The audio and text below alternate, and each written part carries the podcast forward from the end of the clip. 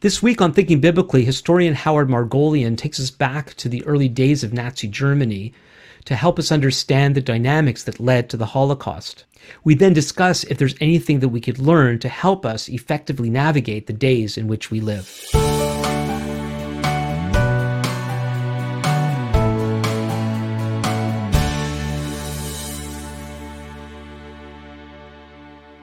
Welcome to Thinking Biblically. My name is Alan Gilman. Thinking Biblically is a podcast dedicated to exploring how all scripture speaks to all of life. Before I introduce this week's guest, I want to remind everyone to subscribe, to share, to like, and to comment. Howard Margolian is originally from Montreal, where he graduated with a BA in history from Concordia University. His studies in history continued as he went on to do both his master's and PhD from York University in Toronto. In his career as a professional historian, Howard worked for many years for the Canadian Department of Justice. I'll say that again the Canadian Department of Justice's War Crimes Unit. He was a consultant to and expert witness for the federal government on war crimes cases. He was also for many years a consultant to the federal government and First Nations on Aboriginal history. Howard has written two books, both on war crimes in the Canadian context. The book Conduct Unbecoming was published in 1998 and it looks at the Canadian investigation of the brutal murder of over 150 Canadian soldiers after being captured by the Nazi SS. The book Unauthorized Entry was published in the year 2000 and it documents how Nazi war criminals leveraged holes in the Canadian immigration screening system to gain entry into this country. Howard was married to his first wife for 33 years. Uh, Randy tragically died of cancer a couple of years ago, but he's a newlywed again, having married Wendy Noble this past April. Howard is an avid runner, cycler, photographer, and hunter. Howard Margolian, welcome to Thinking Biblically. Hi, Alan. Glad to be here. Well, I'm so glad you're here too, and it's uh, it's it's a multi-layered thing. Um, I wanted to share with everyone uh, without getting into all the details that um, before we get into some serious things in our our talk today, um, I should I wanted to explain how we know each other. Um, Howard and I went to high school together, Wagar High School, and the Luc suburb of, of Montreal. We were actually in music class together where we both played clarinet. And uh, when Howard and I uh, reconnected after about 48 years. It's kind of mind blowing. um, I, I, had to ask him the question: Is he still playing clarinet? So I know I'm not. No, it's uh, it's been a long time. yeah, I, I, I gave that up. Yeah, yeah. I actually didn't really want to play clarinet, but that's another story. We're not here to talk about me, um, but uh, it's still it it it's such a heartwarming thing for me to reconnect with somebody like you after all those years. And uh, now we're going to be talking about, as I said, a very serious topic. And so here we go. So, just to start off, um, one of your expertise is the early Nazi period. Is that accurate? Yeah. Um, I uh, I certainly, uh, I guess, the early period relating specifically to kind of anti Jewish legislation in the Third Reich. Um, it's pro- I'm probably don't have the, quite the same level of expertise in that as I did about wartime Nazi activities, uh, particularly in Eastern Europe, the former Soviet Union. But yes, I I, I do. Um, um, it was it was it was actually a required part of my study uh, during the MA and PhD years. So yeah, um, I, I, I can make my way through some of that. Yeah. So um, one of the things that I've wondered about, and I've mentioned it before on on this podcast, is our people. Um, in case it isn't clear, both Howard and I are Jewish. I always, when I talk talk to people about uh, my younger life, my growing up years, I often forget to mention that almost all of our social interaction was within a Jewish context. Côte St. Luc is one of the the most densest uh, Jewish populations in the world, and so for both of us, uh, how we grew up is like we we lived and breathed a, a Jewish life. Um, and so, as Jewish people, we say never again with regard to what happened uh, to our people in the Holocaust. Um, but I've for a long, long time I've given thought to you know what does that mean? Never again. Well, of course we don't want it to happen, but if we're not aware of the social dynamics in the various places we live as the, through the development of history, if we're not aware of what's going on, how can we ever actually bring about never again? Uh, the other thing is the chances of an exact thing like the Holocaust and all the ways that it unfolded ever happening again just like that. You know, history repeats itself, but it doesn't. It's not like I, I used to do, or maybe still do. People put a song on repeat, and you get the exact same thing happening over and over and over again. That's that's not what. That's not how history repeats itself. It repeats itself similarly, but in different ways. And if we don't fully understand the dynamics that lead to such uh, atrocities, um, how could we be confident that we will make sure that something similar doesn't happen again? And so we got together for coffee uh, a few weeks ago, and we, we had this conversation where I, I asked you, like, what what were the social dynamics that led to what might be the greatest of all atrocities, and whether it's the greatest or not, but you know the annihilation, the purposeful, systematic annihilation of six million Jewish people uh, in Europe under the Nazi re- regime, and uh, the killing of so many millions more.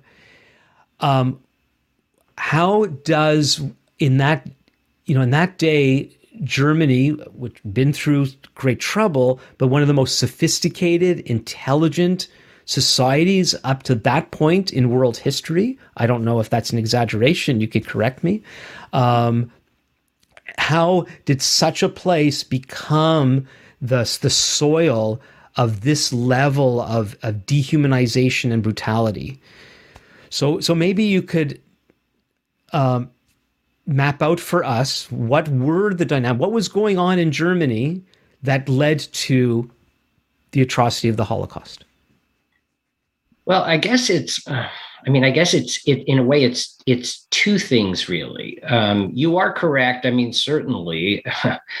Uh, Germans themselves, since the Second World War, have been asking that question how, how did we get to 1945? Um, because it was a very technologically advanced, economically advanced, even socially advanced, somewhat politically authoritarian um, for much of its history, um, and certainly after Germany was united uh, fully as a as one national entity in 1870. Um, the government was they had a parliament and there were elections, but it was a rather top down kind of political system. But in other ways, yes, very advanced. Um, very um, in in some ways more advanced in terms of what they did in terms of social welfare than in um, countries we tend to think of more as Western liberal democracies like France or England, uh, uh, other places. Um, the First World War was a cataclysm, and it was a cataclysm for other countries than Germany. Um, I mean, empires fell. Um, you know, with Russia, you have the, the the end of czarist rule and the replacement after a short period with a kind of a democratic government with a communist dictatorship. Austria Hungary, this massive, if weakened empire, collapses completely and is fragmented and turned into a bunch of small nation states. Uh, the Ottoman Empire, um, a, another, you know, it, it, perhaps weakening empire by the time the First World War broke out, also collapses at the end of the war and is replaced again by sort of smaller, um, much more national and ethnically oriented um, countries. Germany Germany loses some territories. Germany had small colonial possessions. Um, they uh, they did lose uh, parts of their territory in in um, in uh, Europe. Um, Alsace Lorraine, which they had conquered in 1870, returns to France. There are some eastern territories that they lose. Um, it's still a significantly, it's a large country still in 1918 in the center of Europe, but there was also great social dislocation as a result of losing the war um, the monarchy or the imperial monarchy, if you want to call it that, of Kaiser Wilhelm II collapses. He goes into exile. It's replaced with a democracy, um, with a which also had a democratic constitution.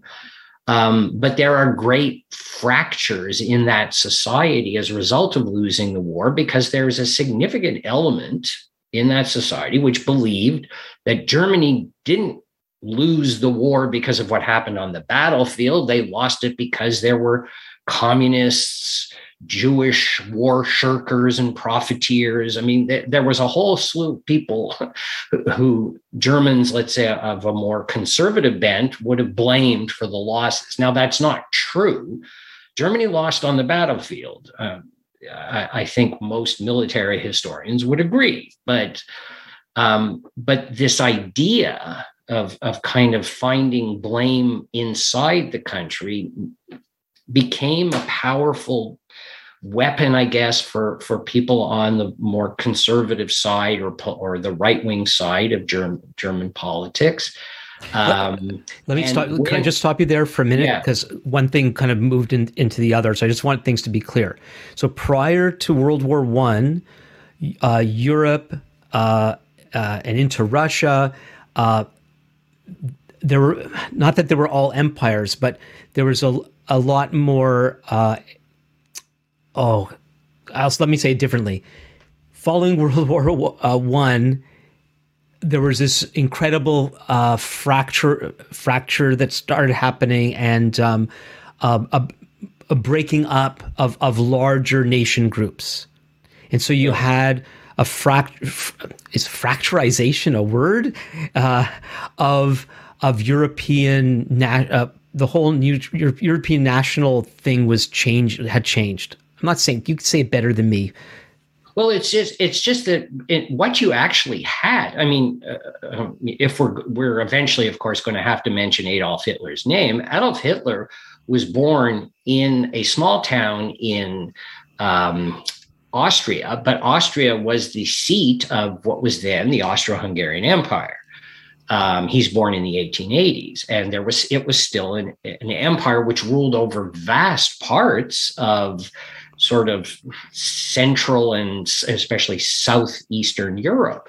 Um, and there are it's a multinational empire. Uh, right. So the, the word I was looking for, Poles. Yeah. Yeah. The word I was, yeah. So Europe had become fragmented into smaller nation states. Yes. Yeah. Okay. And um, so there was that was happening. That was new.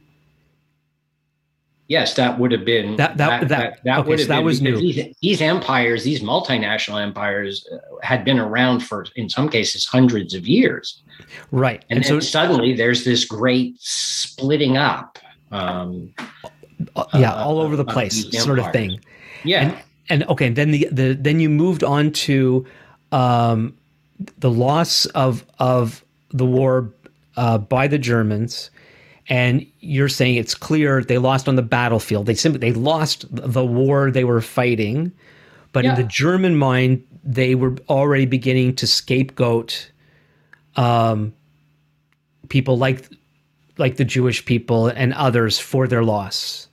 Well, there were. I mean, even during uh, to give you an example, during the during the First World War, the German Jews were very patriotic. They were very well integrated and assimilated into German society. They saw themselves as Germans first and as Jews second. Jews just Jewishness just happened to be well. This is cultural, religious, whatever but they saw that so so when in august the first world war begins in earnest i mean the jews like everybody else in germany they're rushing to join up that everyone thought it was going to be a short war. How silly was that?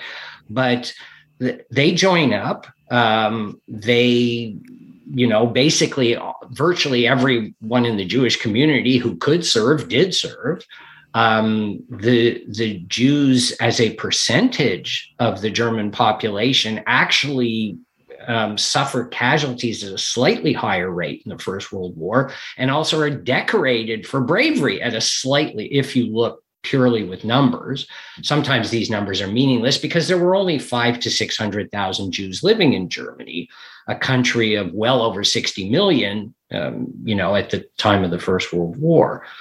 Um, so, but what happened is as Germany began to suffer defeats on the battlefield, particularly from 1916 onward, when it, it, it was clear that they were not going to win the war quickly, that that um, they were suffering huge numbers of casualties. The German economy was beginning to suffer. It was reaching its kind of the end point of its ability to continue with massive war production even the German high command or certain people in it, uh, one of the things they did, they they they they invoked this sort of we're, we're going to see how many Jews are actually serving in the German army. Um, and they the assumption amongst all these generals was, oh well, the Jews they're shirkers and cowards and they're profiteers. Of course, what they found was that the Jews, as I said, were actually serving in exactly the same percentages as all the other Germans and and were being decorated for bravery and were dying on the battlefield and in trenches. Um, so they actually suppressed this but that was that was during the war. That was there was already an attempt to scapegoat jews in, almost like as a have it if you're a right winger in germany it's almost like you want it as an insurance policy in your pocket. Well if we do actually lose this thing we'll blame the jews right? You know they just they didn't they didn't step up the you know they're profiteers whatever. It was all nonsense. It was rubbish um, yeah, when when we when we met for coffee a few weeks ago, you didn't bring up this part of the story, and so I just want to park here for for a second. Sure. Because in understanding the dynamics, uh, we would need to to to ask the question: Why already were the Jews the ones to scapegoat? Um, what was happening in in because and a lot of people understand, and you did mention this, that you know German people were very, very were quite assimilated into German society. As you said, they saw themselves as Germans first and Jews second. Um, that wasn't true in all the all Jewish experience in Europe, but that was very true in Germany. Um, and it uh, and yet there was this already this layer of what would become known as anti-Semitism um, at work in German society do you understand the, any of the roots of that? Like, why was it well, so? I mean, I mean, there's of course there's there's two kinds of anti-Semitism that that at a certain point sort of cross paths with one another. There's there's the traditional anti-Semitism which goes back basically almost millennia, and I mean, obviously, as as religious prejudice or bigotry, that existed in what was what became the German national state. So, in all these little kingdoms and principalities that eventually united or were united uh, mainly by military means to become the German state in 1870, that's already there. Um, but um, probably even 30, 20, 30 years before that, while German, while, while, while German society may have still had anti Semitic tendencies, it was also facing from outside and particularly france it was it was being modernized. Uh, some of it is economic modernization but even politically to some extent it's being modernized. And so some of that religious bigotry it's not that it completely disappears but it kind of becomes almost this okay yeah yeah you know there's the Jews rejected Christ, and there's all the okay, so there's all that stuff. But then, of course, what you also have with modernization, you also have the rise of more nationalist movements based on ethnicity or what is seen as ethnicity or race. And at some point, and I can't identify exactly when that happens because I think it's uh, it's something that happens over time there are elements in German society, and particularly within the uh, German elite, which begin to equate Jewishness not with a kind of a separateness because of religion, but a separateness because of racial characteristics. Again, this probably is you know it should have been seen even then as complete nonsense. If you actually i've seen photographs of the jewish soldiers who served in the german army in the first world war and many of them are just as blonde haired I, I can't they're black and white pictures so i can't tell if they're blue eyed but that many of them uh, like they are indistinguishable from a sort of a, a facial or whatever or a body type point of view from other germans um, you know the, the the the people who the people who wanted to use this racial separateness which is largely nonsense but people who wanted to use this basically um, you know made things up. So they would put out in this began in the later 19th century. It was more obviously much more prevalent not in german society generally but in right-wing circles you know, they'd put out these kind of images of Jews, you know, looking like, like, uh, you know, completely overweight, huge hook nose uh, kind of people who, you know, um, are are milking the German economy just for their own benefit. You see some of this propaganda, which then gets repeated, of course, much more widely during the Nazi era. So there is there's always anti-Semitism there, but it it changes in fundamental ways as you get towards the end of the 19th century. It, it becomes more, let's say, racialized and maybe has less to do with the older religious prejudices of, of people in certain parts of Germany. So there's this bit of a tension here. Uh, so during the during the war, First World War, you have this layer of anti-Semitism, and yet the, the Jewish people were well integrated in the society and were, as you said, uh, pro- proportionally represented in the military. Yeah. And uh, so, for the most part, as far as the Jewish people are concerned, we're Germans. We're fighting on on behalf of the Germans. Then the war ends, and what happens?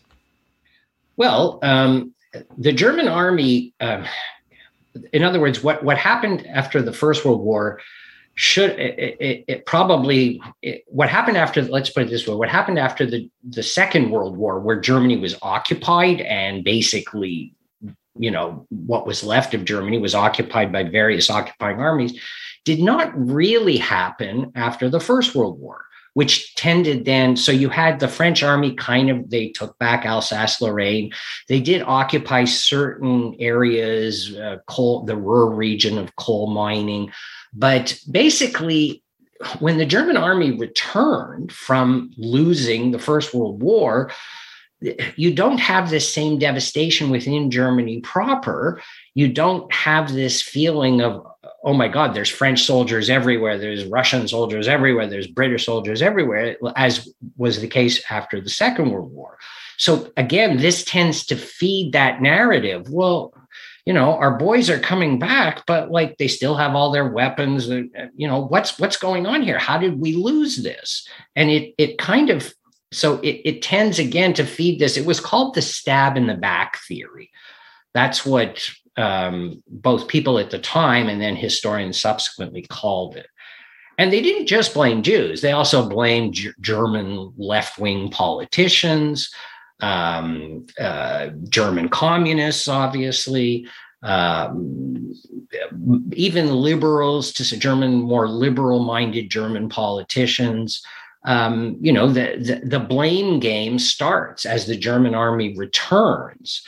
Um, also, uh, the German economy was on the verge of collapse by the time Germany lost the war and surrendered in November of 1918. But things then go from bad to worse. There is a there is an attempt to bring in, and ultimately a what was called at it was called the Weimar Constitution because it was framed by German politicians at the uh, city of Weimar in Germany uh, is a very democratically oriented constitution. It provides, you know, for the individual rights and and uh, provides for parliamentary elections and for Um, uh, you know, basically, uh, it's it's it's kind of proportional, a form of proportional representation. So really, even small parties can you know can get a few seats in the German parliament if they win enough votes. Um, but but what what what I meant was when things go from bad to worse is of course they surrender in 1918. There, there's an armistice, but then for the next year or so, there are these negotiations amongst the Allied powers um, about a final peace treaty with Germany. And that became known in 1919 when it was adopted as the Versailles Treaty, because, of course, it was signed in Versailles, France um, that imposes huge economic and military disabilities on Germany, on this new republic that has just formed. Um, this republic that is already drowning in wartime debt, uh, beginning to see the um, you know serious inflation in the economy, and now you've got these allied powers, Britain and France in particular, who are saying, well, the Germans are going to have to pay for the war. They started this damn thing. So we you know we we're gonna we're gonna milk their economy. They're gonna have to pay us in perpetuity you know for the next 50 years. And so there are these war reparations paid by germany. Of course the german armed forces are reduced to almost nothing because there's this fear particularly on the french side that the germans if they're allowed to grow their army again they're to do the same thing that they did in 1914 so you have you have on top of the initial shock of losing, you also have already um, great wounding of national pride this feeling that we are being blamed for something that maybe all the European powers should take some responsibility for. And of course, you've got greater and greater economic dislocation, which resulted, I, I, it kind of came to a head in 1923. I don't know if you've ever seen photographs of certain what was going on in certain German cities, but the inflation was so bad that you basically see people pushing wheelbarrows full of Reichsmarks, which are essentially worthless. And, and they're using it to maybe buy a, a half a loaf of bread, right? You know, so some ludicrous amount of money, right? Just to maybe buy enough bread to get you through the week. So, I mean, it, it, it that's part of what happens. Now, after that, I know we've talked about this when we met a few weeks ago, but after that, I mean, once the German economy in 1923 24 begins to kind of the, the German politicians of the day begin to try to bring some sanity and control. That and the fact that there is some money starting to come in from foreign investors, particularly in the United States, there's a period of several years in the 1920s when actually the German economy begins to recover. And people start to think, oh, okay, maybe this republic isn't such a bad idea. Yeah, we're still PO'd about losing the war. We're, you know, we still don't understand why we have to pay these reparations, particularly to France. But it started to look like, okay, maybe we're going to find a way out of this. And then, of course, what happens in 1929? Stock market crash in the United States. What happens in 1930? Great Depression. And then you have another round of economic. So just when Germany appears to be coming out of it, you have an even greater, arguably, a greater economic cataclysm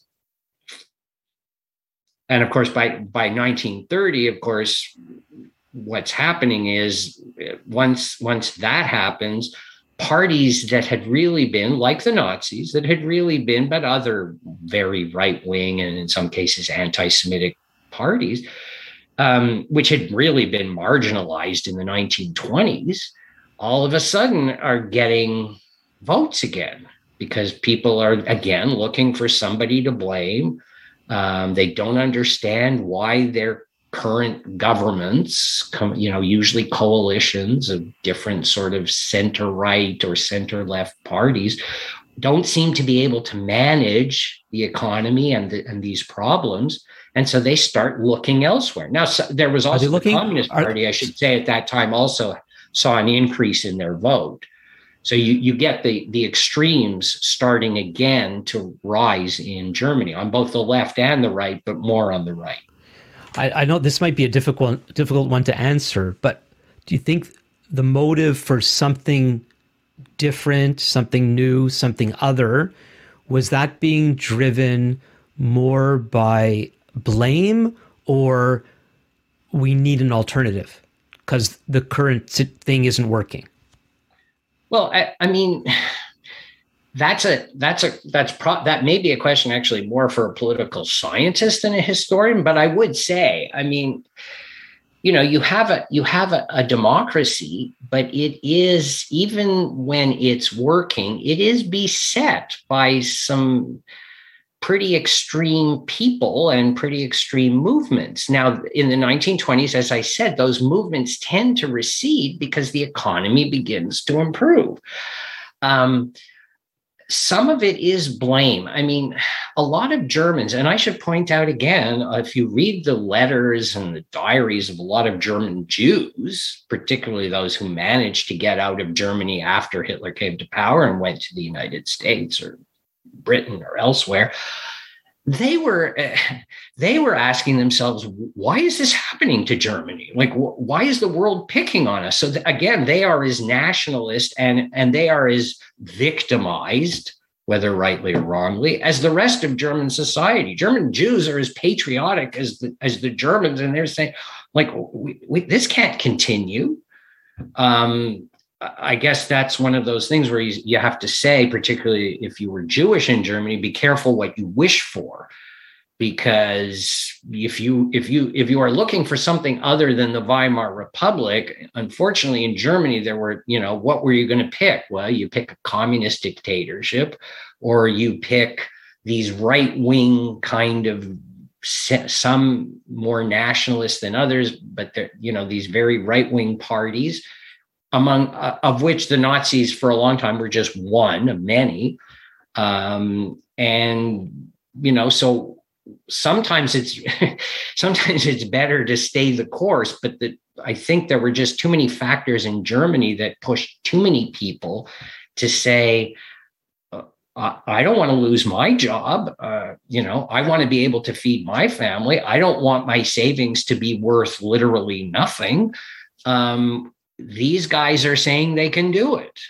Yeah, they've got some weird ideas, the Nazis I'm talking about. Yeah, they've got some weird ideas about the Jews and they've got some weird ideas about some other stuff. But you know what? they say they can do it. Um, maybe I should park my vote there. I mean, one of the things I think what I'm saying is, I know we discussed this, is these things happen usually incrementally they don't happen necessarily all at once at the point of a bayonet. It's the the breakdown, po- political dissolution, social di- breakdown. I think happens over time. It looks, I mean, when we look back on it in retrospect, what happened in Germany seems to happen pretty quickly from the end of the First World War to, you know, basically 1933. It's about 15 years. Um, but it's it's to me i would still say it's kind of incremental. And there were things that had they happened differently then the nazis may have just remained a footnote in history. But you you had two economic cataclysms. You had the great inflation from about 1920 to 1923 in germany. And then basically a few years later you have the worldwide economic collapse the great depression which hits Germany pretty hard. Not that's not to say it didn't hit the United States, Canada, other places just as hard, but German society, I think, was maybe le- the, the, the democratic impulses were maybe less robust there um, than they were in countries that that in the end never really went to the either to the extreme left or the extreme right. So in Germany, you, so you at the time you had both uh, economic struggles that and you explained pretty well the the ups and downs of that then there was also carrying the shame of what had occurred following the the loss of, of World War One.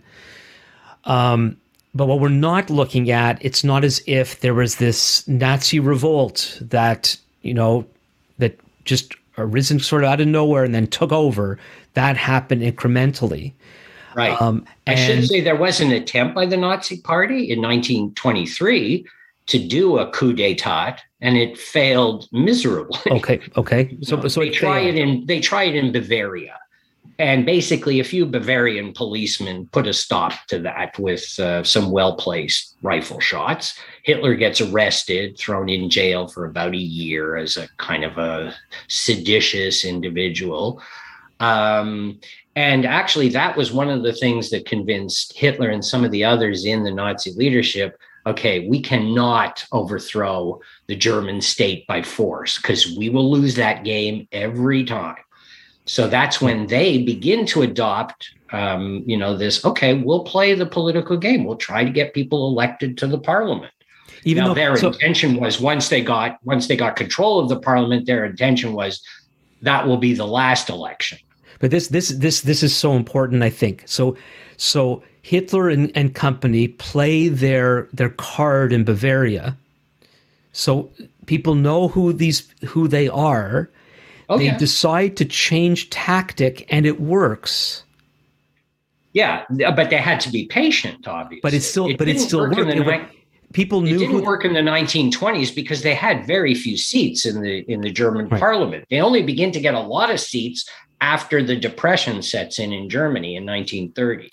But then so the, the, the, question is, yeah. but if people, if if the population knew the nature of this thing because they had played their cards the way they did in Bavaria, how could it be that they get they get more and more power that ends up resulting in them taking over? Like, why would people vote for them in well, sufficient I mean, numbers? Okay. I, in some ways, uh, first of all, some of it is just kind of the Nazis in the 1920s are very clever about they uh, the way they they play the political game. The messaging never really changes, though. They, depending on the audience they're speaking to, sometimes they mute it. Right?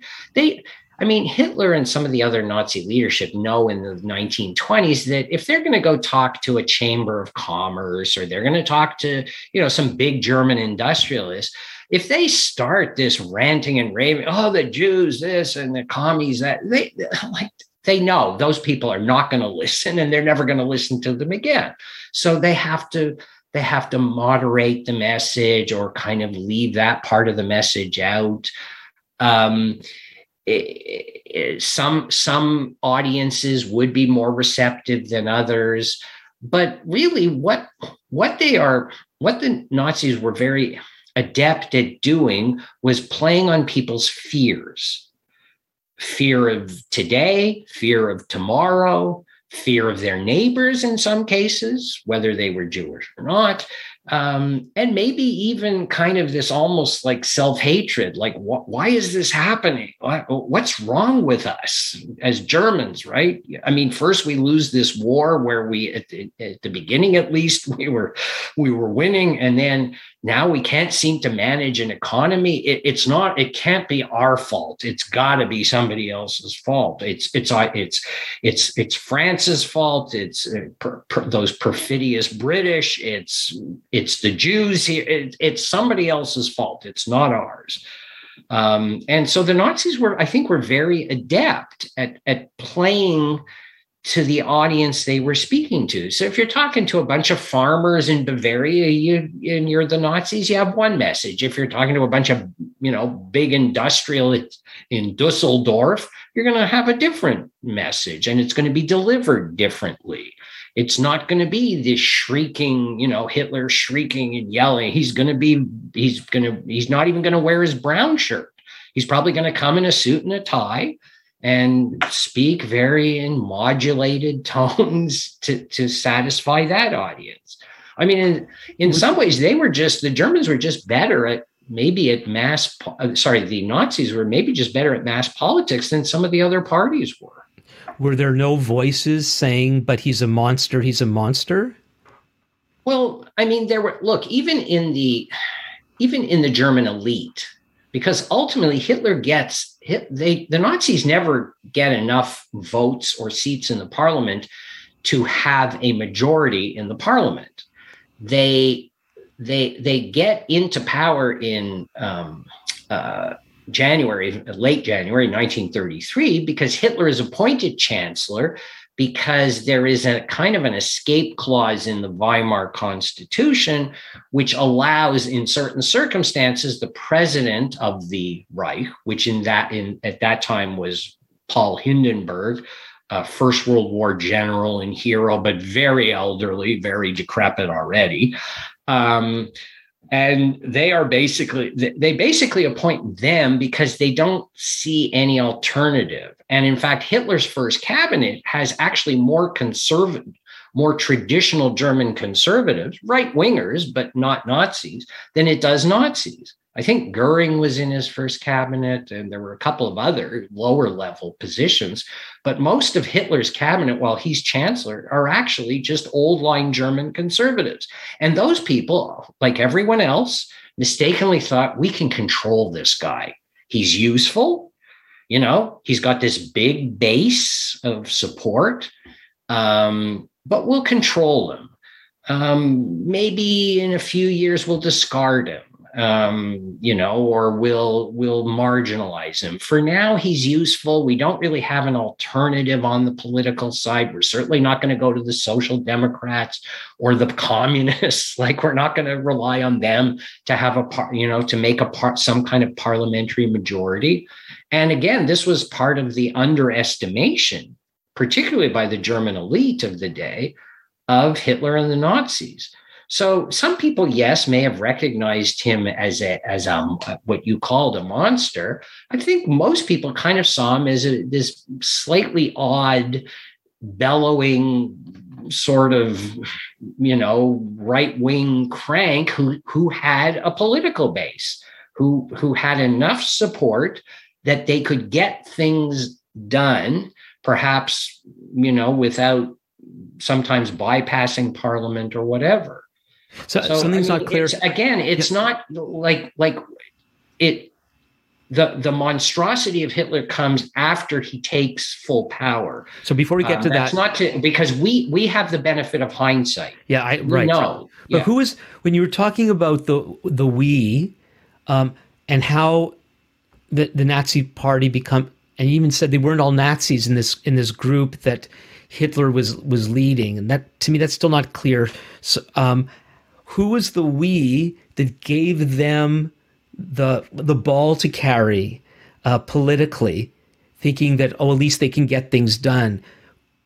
Well, it's it's the German presidency. It's to some extent President Hindenburg, but really it's kind of the people around him. So it's both the bureaucracy that's around him. Again, traditional. They are traditional German conservatives. They are not Nazis. They are right wingers. So if I understand correctly, the parliament therefore did have all these various parties, and nobody yeah. could like get a good enough coalition to right. try to get exactly. things done, and and yet then you had this other up and coming group that represented a larger base and looked like if they would hand Hitler and company the ball, at least they can get some good things done. Right. Is that yeah. it? Okay. And they were willing yeah. to put up with what they thought was nonsense. And, and after a while, we could probably just discard this guy once we kind of get our footing and this sort of thing. Is that what's going yeah. on? I mean, to, to a certain extent, yeah. And you have to remember, I mean, in much of Germany, a lot of people may have had views about the Jews, but many of them would never have met have met a Jew. I mean, the Jews were largely concentrated in a few large cities. That, like I said, there were probably less than 600,000 of them in a, in a very, you know, a country with 60, 70 million people. So a lot of people would never, you know, they would have had that traditional maybe prejudice about the Jews, but they prob- may never have met one. Right. That's so you know that's similar. Anti- that's similar. That proportion. That's that proportion similar to Canada. Right. I want to get a picture of it. Right. I mean, so it's I'm not saying that there weren't people. I think certainly people on the political left, not the communists, but the you know the social democrats who represented probably the second largest political grouping after the Nazis in 1932, 33. They would have been the ones who had the, the second most seats in the German Reichstag or parliament. Um, some of them certainly knew what Hitler was, but nobody is really at that point conceiving of, oh my God, you know, first of all, I guess Mein Kampf, which Hitler wrote, where he lays out pretty much his plan for everything, including European conquest probably it's one of the most purchased and least read books you know in german history right? So it's it was like 900 pages long. It's very difficult to read because adolf is kind of all over the map. And that's he actually had help writing it. I, I i can't even imagine if he had written it entirely on his own what what that draft would have looked like. It probably would have been incoherent um, I think Rudolf Hess, who was his secretary um, in the early years of the Nazi Party, helped him write it, and I guess he sort of made some parts at least, you know, sound somewhat rational, um, or at least somewhat coherent. Let's say, but you know so people are not thinking oh my god if we vote this guy in or we we insert this guy in oh my god what you know the first thing he's going to do is declare war on russia or the first or france or the first thing he's going to do is start you know interning jews in concentration like they they're not thinking in those terms because it's not immediately apparent like I said, these things happen incrementally. And I guess if there are any lessons to be learned from history because uh, one of the things you, you you talked early on about you know how so history sometimes repeats itself. To me I, I never think history repeats itself but th- there are certainly s- similar things can happen. But to me the important thing as a historian is always to look at context. And context matters there is a very specific context to what is going on in Germany, particularly in the early 1930s. Um, and context is not excuses. Like, uh, I want to make that clear. I'm not saying that, oh, if only for a different context, terrible things wouldn't have happened. But I think in order to understand what happened there, I think one does have to have some understanding of the, the social, the political, and maybe particularly the economic consequence uh, uh, um, context. And also, maybe, yes, this idea of kind of national humiliation, national shame, national victimization. Why are these allied powers, even 15 years later, still pulling money out of German, you know, forcing us to pay these reparations. I mean, France's economy is up and running again. Britain's is. Why are we still paying millions and millions of Reichsmarks every every year to these powers? The war was over a decade and a half ago. Um, so eh, that again, it's not an excuse. Um, but you could you could maybe if you try to put yourself in the place of the average German, not the elite, not members of the military, not the not the ex- political extremists, but just the average German, maybe lower middle class, middle class, has a trade, got two or three kids, just trying to get by, and it just looks he's even if it doesn't happen to him, he sees his neighbor losing his job and maybe his house. Um, he sees his own savings, you know, starting to wither away um, he sees kind of maybe a way of life even sort of kind of seeming to disappear and being replaced with something that he finds alien or whatever. And so he says to himself uh, i don't know. Yeah uh, this guy worries me a little bit. Um, he seems like a bit wild at times and some of the things he says but i don't know. Maybe i should park my vote there um, because he at least seems to have a plan and he's talking to me. He's saying, I, I feel your pain, to quote Bill Clinton, at, I think at a certain point when he was running in 1992 the first time. I mean, Hitler never said, I feel your pain, but that was sometimes the message I think that German voters got. Yeah, he understands it. Those those German industrialists they don't care about me. The communists don't care about me. The you know the middle level power uh, uh, parties, you know the social democrat they don't seem to care about me. This guy's talking to me, you know. So again, I, and I have to say there there is evidence that even in 1933, in the last free election in Germany, um, there were some Jews who voted for Hitler despite the obvious anti-Semitic messages and messaging. So, so on ba- yeah. so on balance, on balance, even for these some of these Jewish people, when they weighed the the the good versus the bad, to them the good was significantly outweighed the bad to the point that they could vote for him. Yeah. Now, I mean, I would say probably most Jews uh, tended to vote for kind of the more centrist parties. There was a um, there was a Catholic party that apparently got because they they you know they were sort of middle of the road. They tended to get the Jewish vote. There would have been a lot of Jews who voted for the Social Democrats. There also there were some sort of right of center parties that were not crazy right of center that the Jews would have voted for. But I mean, you have to remember again, a lot of Jews they had been through the First World War. Um, they felt the same humiliation. Um, they felt an obligation to the German soldiers, including the more than 12,000 of their Jewish brothers who were buried in places like Belgium and France, who had died fighting for Germany. They felt some obligation, like that this can't continue, this humiliation, this whatever.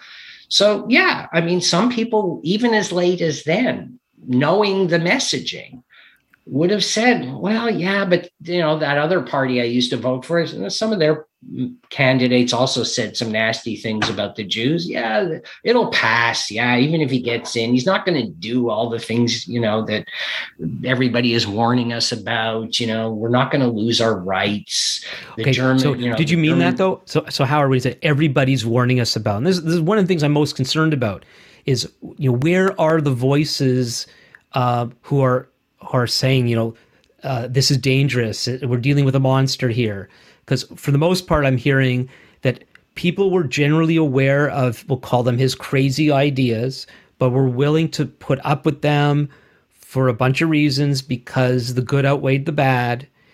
Um, but it it sounds like there were were there warnings? No, no, no. Well, there were there would have been warnings. Certainly, like I said, there were certain um, uh, social democratic politicians, um, many who had been in parliament uh, long-standing, who who raised some alarm bells about what the Nazis were talking about, but it wasn't necessarily really so much in the kind of the the the realm just of anti-Semitic policy.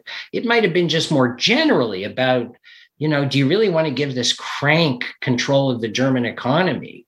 Do you really want you know, these brown shirts, this kind of paramilitary organization that he's built up. Do you really want them replacing the good, solid German police?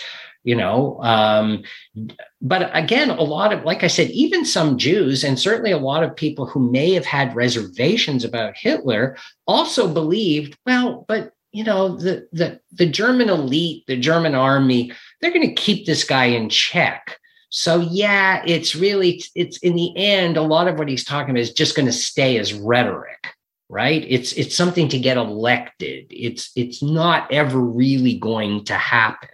And of course, it does happen. But even then, it happens slowly, especially in the first couple of years of Hitler's rule.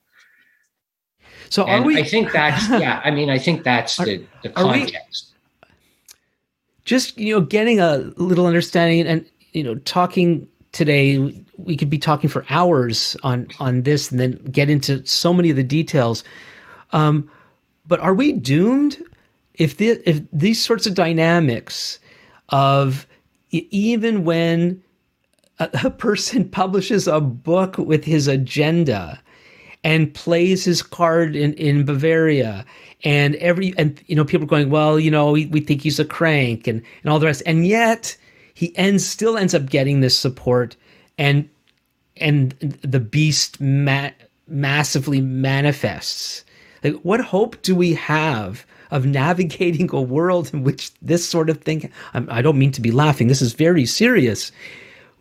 How do we navigate a world with with these kinds of dynamics? Well, I mean, I, I guess I would say there were people, even in let's say in the United States, there there were radio broadcasts in the after the Great Depression set in. Um, and particularly after Roosevelt, Franklin Delano Roosevelt was elected in 1932, um, you know, the, the, there were voices in the United States that were spewing all kind, including anti-Semitic hatred and hatred against the Roosevelt administration because of they were. It was felt they were using government um, at, too heavy-handedly to try to deal with the Great Depression. So th- there were voices, there were radio broadcasts. People heard these things, but somehow in in a country like the United States, that kind of stuff, while it it it did reach a level of popularity uh, in the 1930s that it had never attained prior to and never attained has never attained since it, it never resulted in a kind of a collapse of the society or a a degeneration let's say of the society into people you know sort of not totally not trusting one another and and willing to vote for crazies. Um, it, so again that's why i'm saying there, there's a context. And even though I would argue that the Great Depression hit the United States at least as hard as it hit Germany, with maybe less initially, at least, when until Roosevelt's administration begins to do certain things from a social welfare point of view. Um, initially, at least, I would argue that maybe the Great Depression hit the Americans harder than it did the Germans. That's not to say the economy in Germany, because it was a mess and there was widespread unemployment beginning in 1930, 31. Um, but the reactions were somewhat different. So there can be, there can be, there will, I think there will always be, particularly in more democratic societies, there will always be crazies. Always. There will always be people on the fringes who propagate or buy into wild conspiracy theories um, who advocate the most vile kinds of whether it's racist policies or other you know things. But i again i think contextually I, I, would i would point for example to the united states and i would say well why was it in an economy that was arguably at least as bad if not worse than the german economy in the 1930s why did why did those groupings, while they certainly gained support, um, and, and, then once the war started, of course, that you know people like Charles Lindbergh saying we we need to stay out of it. This is a problem.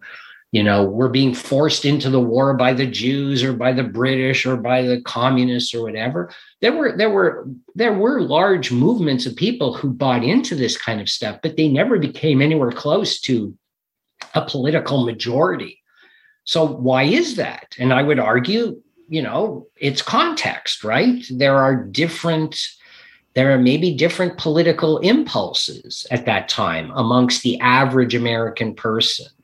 Um, you know, obviously, if you lost your job and and you're going to a soup kitchen to feed your family, yeah, you may be you may be the kind of fodder that that groups like Nazis and others and communists might want to try to convert to their cause because they'll say it's not your fault, right? It's somebody else is causing this.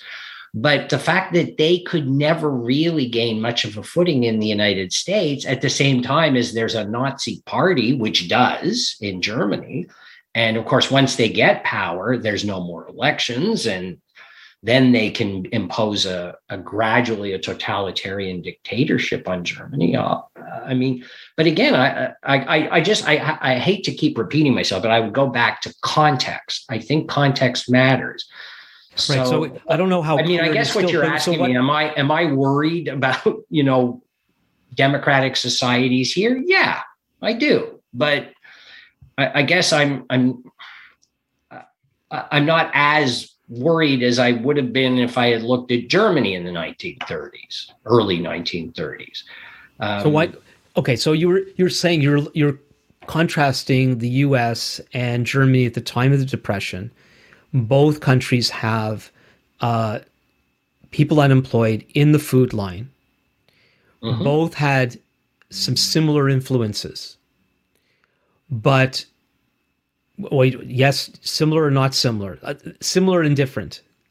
Well, I mean, obviously, um, there was a German American Bund, for example. These were people of German origin uh, living in the United States, uh, probably uh, mostly American citizens by that point, but maybe first generation or second generation. And they they adopted a lot of the kind of Hitlerite stuff in the 1930s. They they wore sort of you know the same kinds of paramilitary stuff when they would do marches, and they would do a lot of this stuff in New York City because they saw that as the hub of world Jewry, right? You know, they would say this stuff. But I mean, the the again, I would I would I would just say that you know a lot. There was still there was an American context to all of that, and while people may have, it's possible that some people did certainly fall prey to that kind of messaging in the United States. It was nothing like what happened in Germany and to some extent in fascist Italy, um, because again of, of different sort of a different political culture, um, maybe a different culture more generally. Um, so I, I mean, that's why I always hesitate to try to draw too many parallels. Um, and that's why I brought up the issue. But you're you're actually States. saying no. But you're actually saying you're not drawing a parallel completely because the United States didn't go that didn't go that route. Well, they didn't go that route. So then the question becomes: Well, if conditions are just as bad in the United States in let's say 1933 as they are in Germany and maybe in some other parts of Europe in 1933, why does Germany go one way and the United States pretty much stay the course? Even though have- there are certainly voices in the United States that are saying, no, what those Germans are doing, that's the way we need to go. Okay, so that didn't get enough traction in the US, but it got c- complete traction in, in Germany. In Germany. And the thing that I, I'm most concerned about is where are the people of goodwill? Where are the people that see what's going on, that are truly concerned, and how come their voices get silenced? Okay, I mean, I'm gonna I'm gonna raise an issue that I think we talked about, and it's not really historical. It's actually very recent. Um, I I will not comment on other people's vaccination status or whatever. Just as an example, okay? Okay. I I do not like vaccine mandates. I don't like people, I don't like politicians saying that, oh, you have to do it for the good of the country and all that. I think I, I thought that was nonsense right from the beginning. But I have been vaccinated three times. Um, and I actually feel really stupid about it, particularly the third vaccine, like a, uh, because of course it was a half dose of the first two um, you know, the same one. So, you know, five variants ago or whatever. Um, and by the so, way, by folks, there's nothing about COVID or vaccines in my in my notes no, here. Just, and in our prep time, in our prep time, we didn't talk about COVID okay, or vaccines. I'm, so that, wanna, okay, Howard, Howard, you're just, you're on your own at this point. Continue. I'm just all I'm saying is I so even though I had great misgivings about those policies, I went along with them. Now I've decided I'm not going to anymore because it's it seems to me now pseudoscientific. But for basically more than a year, I did. And I don't, I consider myself somebody who's, you know, reasonably intelligent, who looks at things carefully, who who doesn't just automatically do what the government says I should do. And yet I did it. So I, I, guess what I'm trying to do, maybe I'm appealing for sympathy, not so much for me, but for the average German, like I said, who voted, you know, who who supported the Nazis, whether he or she had misgivings about them, however great or small those misgivings were. because it was a way to go along to get along. So I'm not, I, this is not, I, I understand this is not about vaccines, but I'm just taking a tiny little thing where I I have, you know, if you speak to my friends, if you speak to Wendy, like if you speak to people that I will they will tell you how critical I have been about all of this. And yet three times I allowed basically I said, well, yeah, but you know, for the for whatever, for my good or maybe not my good, but to go along to get along, I'll do this. So and I don't live in, I'm not living in that kind of situation that the average German worker was, or the average German farmer, or the average German office worker who had real fear for their jobs, for their livelihoods, for can I even feed my family? What is the future going to hold? So I can I guess what I'm saying is given what I did in a very small way, I kind of understand. Yeah, they voted and and I even understand maybe those patriotic Jews who even as late as 1932 33 said, "Yeah, this guy's a bit of a whack job, but I I don't think there's anybody else on the political horizon who is who who is saying anything that is going to solve the problems the way this guy is." Now, were, were these people all wrong? Yes, they were wrong. And, and of course, with hindsight, which is why I brought up the, the vaccine thing, because I'm saying now with hindsight, I was wrong, but let's move past that. I'm just saying, like, it's it's very easy for intelligent, rational, patriotic, basically decent people to persuade themselves about something that they they later then regret. I, am sure many of the people who voted for Hitler, even before the Allied bombs began to fall on their cities, I'm sure there were many people who said, "Oh boy, what was I thinking back in '33?" You know, what did I did? What was I thinking? Did, why this guy really? But of course, by then, if you said that publicly, the Gestapo would pay you a visit to your house, and you might disappear. I hope that I mean, yeah, like I said, yeah, yeah, I, I, I, get what you're saying. The, thing. I was just I was just using it as an example, yeah. a small example of going along to get along. But are we doomed to that? Do you think we're doomed to that? Is there is there a way? And of course, this is not about whether to be vaccinated or not to be vaccinated. Uh, it has to do with, um, and what you're saying is, you're even you whose normal posture is a certain way, you end up surprising yourself about a, a decision, about a medical procedure that you now regret. What mm-hmm. is it about human beings that do this uh, uh, go along to get along? And is there any hope for us? And I, you know, you mentioned you're not a political scientist. You, I don't know if you know. Do you have? Can you can answer a question like this? But well, in your in your study of history, have you not encountered people that that had what it took to stand despite what the crowds were doing? Yes, there there were there were in in Nazi Germany. And what um, what the, makes the problem was there weren't enough of them. right, right.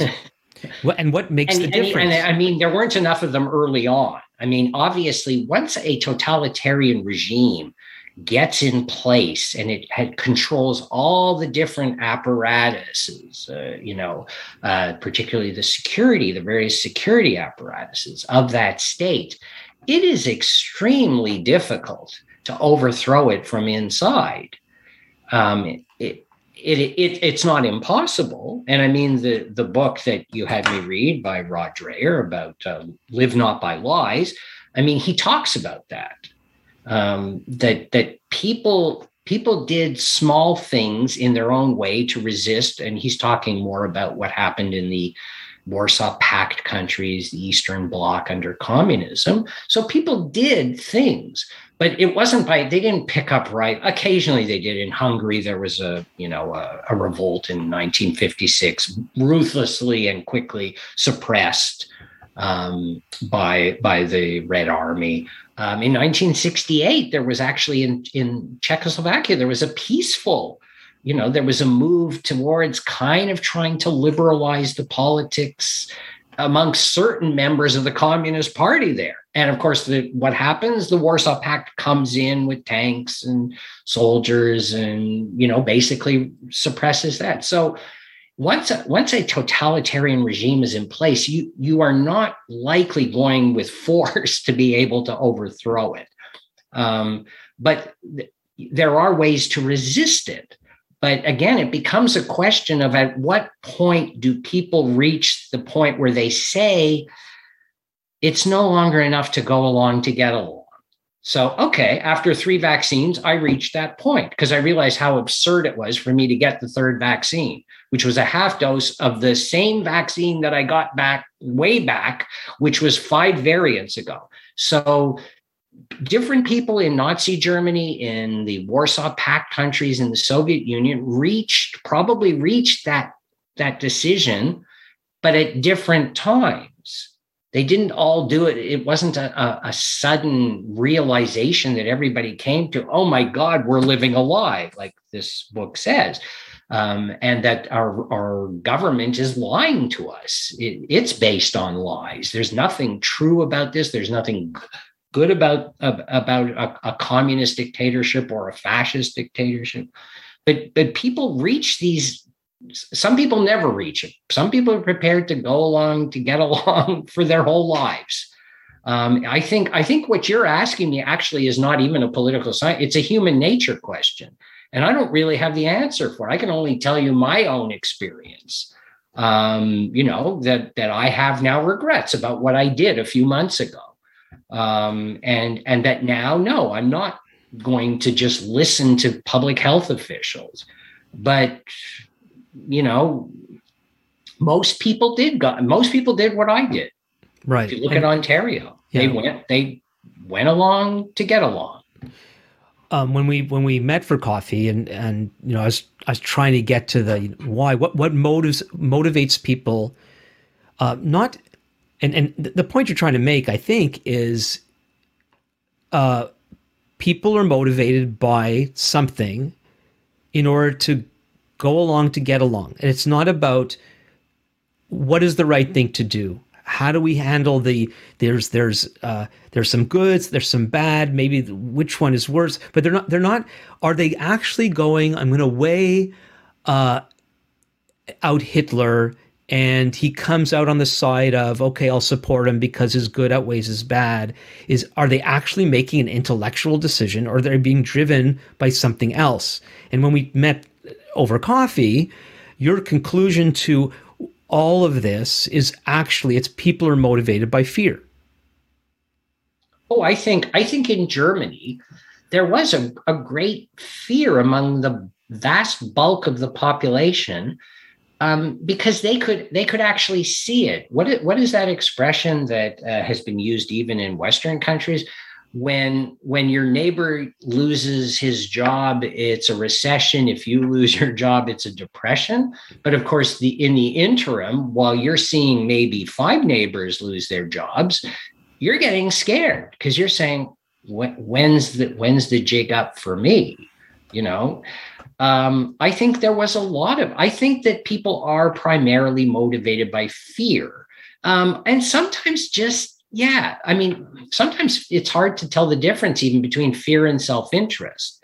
I mean, you know, so you start weighing things. Okay, yeah, maybe I won't lose my job if I'm in Germany, right? You know, maybe maybe I'll be okay. I'm in the steel industry and I've been working at this plant a long time and yeah, maybe I'll be okay.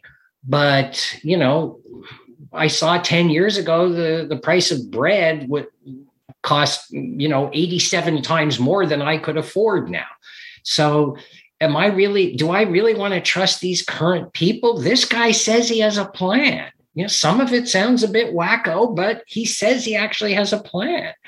Um, and maybe i should you know in the absence of any other real good choices maybe i should trust this guy.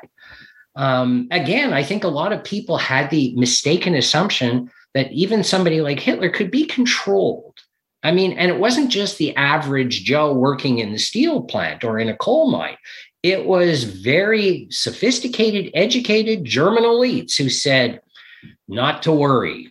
In fact, they told President Hindenburg that. I've seen some of the minutes of the meetings with, with between Hindenburg and some of his uh, bureaucratic staff. And they're saying, you know what? Yeah, guy's very radical. And, you know, he's somewhat distasteful, but he's going to, it's just going to be him and a couple of not, he's going to be the chancellor. It's going to be him and a couple of other Nazis in the cabinet. The other 12 people are going to be good, solid German conservative people you know, Mr. President. Don't worry about it. We're going to keep this guy on a short leash. Boy, were they wrong. But that was what they believed. Yeah, they believe well, they believed it, and yet Hitler had made his agenda very clear, and so they basically thought no. They, so they ignored um, a, a serious danger, a serious threat for some other reason. And I, I like the way you talked about fear versus self interest. And I, I have my own theory about fear. I talk about it from time to time. Is is uh, fear like not everyone who's operating under fear feels afraid. They're actually they've manip- done manipulated their lives in such a way to avoid what they're afraid of. And so therefore they actually feel quite secure because of the protections they've put around themselves. But they're there because they're afraid right? Right. But they're not feeling afraid now. So we just tell them, "Oh, you're doing this because you're afraid." They say, "No, I'm not afraid." But they're completely um, uh, motivated by what you've called self interest. And when we do that, and we're not really thinking about the common good, we're not thinking about our neighbor, we're not really thinking about our families long term. Like, we might be thinking about our money in the bank, but we're not really thinking about what these decisions are going to mean for our loved ones for the long term. Um, we've got our eyes on self and the immediate and mm-hmm. and that's how we end up being seriously duped and we sell we basically sell our souls to the devil whether th- metaphorically or actually that's what's yeah, i think you're on. actually I, I think you're you're 100% correct i mean i think that's what we do too often um it, in the case of the german people i mean i, I would say there was an obvious it's obviously self-interest. If you if you look at your neighbors and you see one by one the dominoes are falling and they're all losing their jobs you've still got yours. I do think there's obviously there's an element of self-interest. If you if you say well that guy says that's not going to happen to me if i vote for him so you're there's a self-interest. But you're also at that point also i think operating in a kind of a general atmosphere of fear because you're you're saying if I don't vote for him, I could be next. I'm the one who's going to be on the chopping block next. Um, but I think I think there's always a kind of a combination, I guess, and or elements of both in people's political decisions. I mean, I I don't I don't really know the answer to you know to to human nature. I think human nature being what it is I suspect our our first instinct, again, by my recent personal experience, will be go along to get along. And I don't consider myself a, a, coward. I mean, I like I'm not a physical coward. I go hunting in bear infested woods with a bow and arrow. So I'm not a physical coward. I mean, I know what a bear can do to me and it, it disturbs me if I think about it a little bit, but I, you know, I do it um, maybe because I have an overestimation of my skill as a marksman. It doesn't matter. But yet, um, you know, if you if if you were to tell me, well, and I'm looking, I'm looking at our economy now, and I'm saying, wow, I'm pretty, I, I'm a little worried that we are going to descend into some kind of a pretty deep recession, and it's going to last a while. It's not going to be one of these six months and done things. I don't think we're going to end up in a Great Depression, like my you know parents did in the 1930s but I, I i do think we're in for some very hard times and that scares me a little bit or worries me a little bit um it's not enough to i mean i it's not enough to make me if some right wing or left wing wacko party came in and said I've got the answer to this, I'd say, yeah, right. I'm, I'm going to stick with what I know. Um, but, you know, after 10 years of that, I would hope I wouldn't vote for the wackos, but I can't answer that question now. I hope I never have to face it. Yeah. Well, you know, so this is why I'm doing the Thinking Biblically podcast because I believe that the Bible actually has what we need to be able to navigate these difficulties. Certainly, uh, the Bible speaks against uh, go along to get along. The Bible mm-hmm. speaks into our fears and calls us to live sacrificial, otherly lives. Um, I, I, don't think enough of us realize how much the Bible calls us to think for ourselves, not completely independently for ourselves, but that we're not to be manipulated by the forces around us. We we should be able to um, analyze the situations that we're in and come to uh, very clear, intelligent, and godly decisions about things. Sometimes uh, those decisions will be more popular than other times. Um, but you know, even the fact, uh, whether right or wrong on your part, you looked at what you decided medically with regard to the vaccine, and then come to the point of, you know what, I no, I, I didn't do that for the right reason. I don't think that was a, a an informed decision. I'm going to take a different uh, approach now. I get the impression that and for many of us, and, I'm a dad, uh, you know, my wife and I raised all these kids. When I've made a decision about my children, and I maybe I've I've punished them or or allowed or on the other allowed something to later on go, you know what, that was the wrong thing to do, and maybe I should apologize for doing the punishment or doing the permissive thing and take uh, and and allow myself uh, the humility to admit I did wrong and now we're going to take a different course. It seems to me we live in a day you're not supposed to do that. You're supposed to get on your track and you're supposed to stay on it. And, and we call that integrity when it's not. You know, we need to be people of truth and be people who are humble enough to, to change course when, when necessary.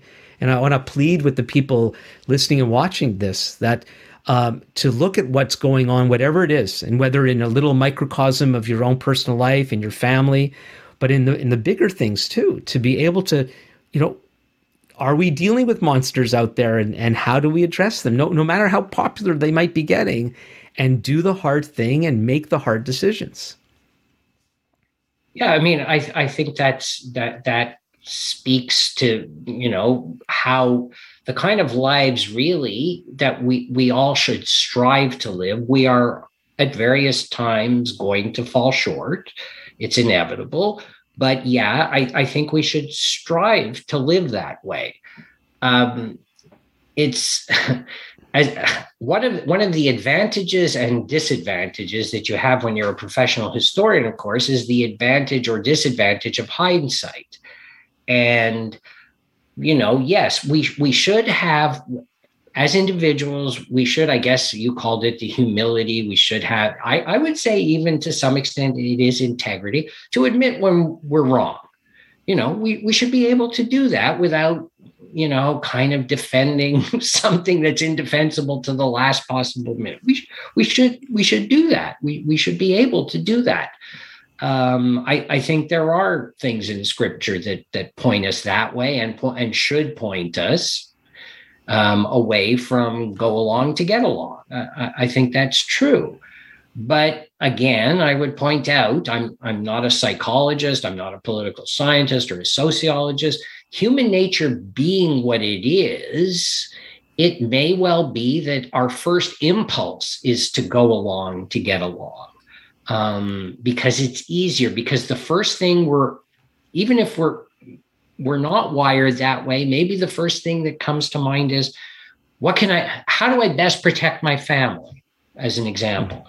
So for again, the, the German steel worker in Dusseldorf or whatever, Darmstadt or whatever in 1932, maybe he's thinking that and he's saying, okay, how do I best protect my family? Well, I need to keep my job. How do I do that? Um, well, there's all these parties to vote for in the yeah, upcoming yeah. federal elections here in in Germany, and maybe, yeah, I have some doubts about this guy, but you know, in the interests of my family, in the interests of keeping that job, maybe he's got the answers that all these other politicians who I've been voting for for 10 years, 12 years, whatever, maybe they maybe they don't. Maybe they don't know what they're doing. So, I, so you know, it's yeah. it's not necessarily evil what some of these people did, you know, by voting for it. I right. think, and, and I think, you know, and this uh, our I, our first inclination unto the people that we're with should be prop should be to connect, to to keep peace, and I think that's all good, and in, in uh, that's the good part of human nature, uh, but at the same time, we need to be alerted that there really is evil in the world, and not everybody is our friend and not and not everybody has our best interests in mind. And there are economic and political factors to deal with. And I, I wish I wish this whole life thing was a lot easier than it is. Um, and it, the, the warning is and most of the time, you know what? We should go along to get along. You, you, you're you're with your buddies, and you're you're you're out there, and you're playing a game, and somebody wants to do it this way, and another person wants to do it that way. Like, let's not make a big deal about everything. Like, not everything has to. We don't have to be independent thinkers all the time with everybody. Uh, we don't need to be a nuisance or the the the sore thumb or however you want to call it.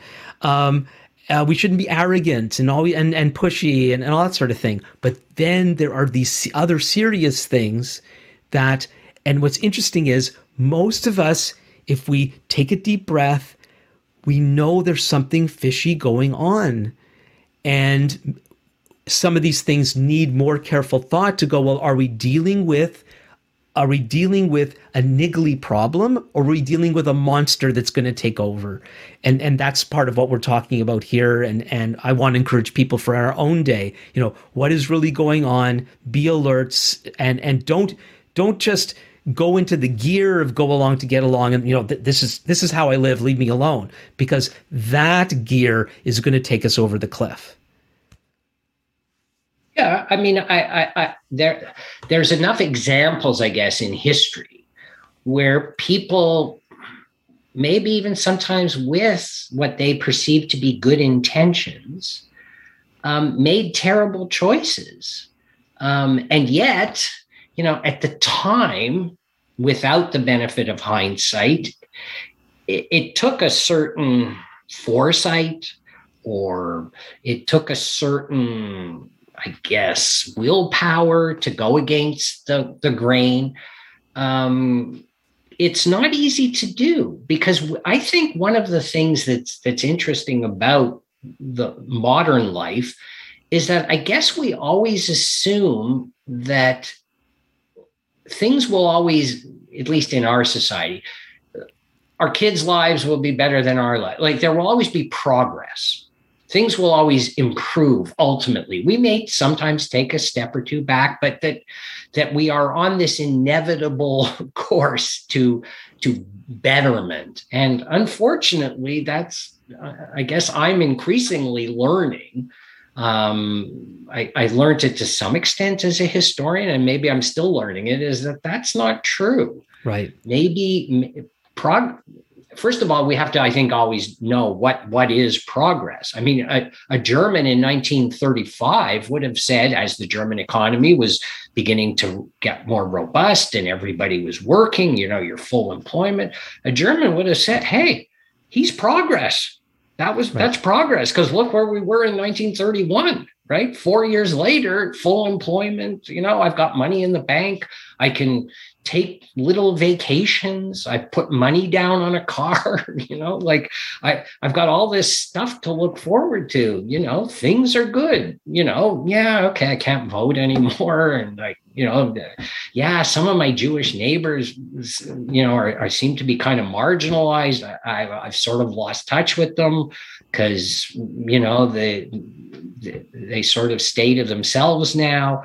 Um, I guess I feel a little bad about that, but you know, life goes on, right? It's that going along to get along thing.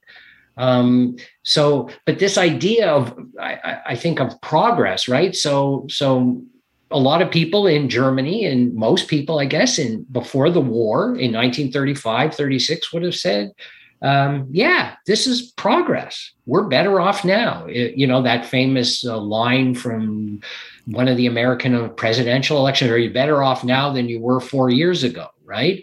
Well, if somebody had asked the average German that, they would have said yes. Absolute, absolutely. The fact that I can't vote anymore, well, you know, who cares, right? Um, and then also, yeah, this idea, I guess, that we have this notion that progress should or is inevitable. Well, uh, I've certainly come to question that. Yeah, yeah. And I, I think, you know, I, nobody wants to be a party pooper.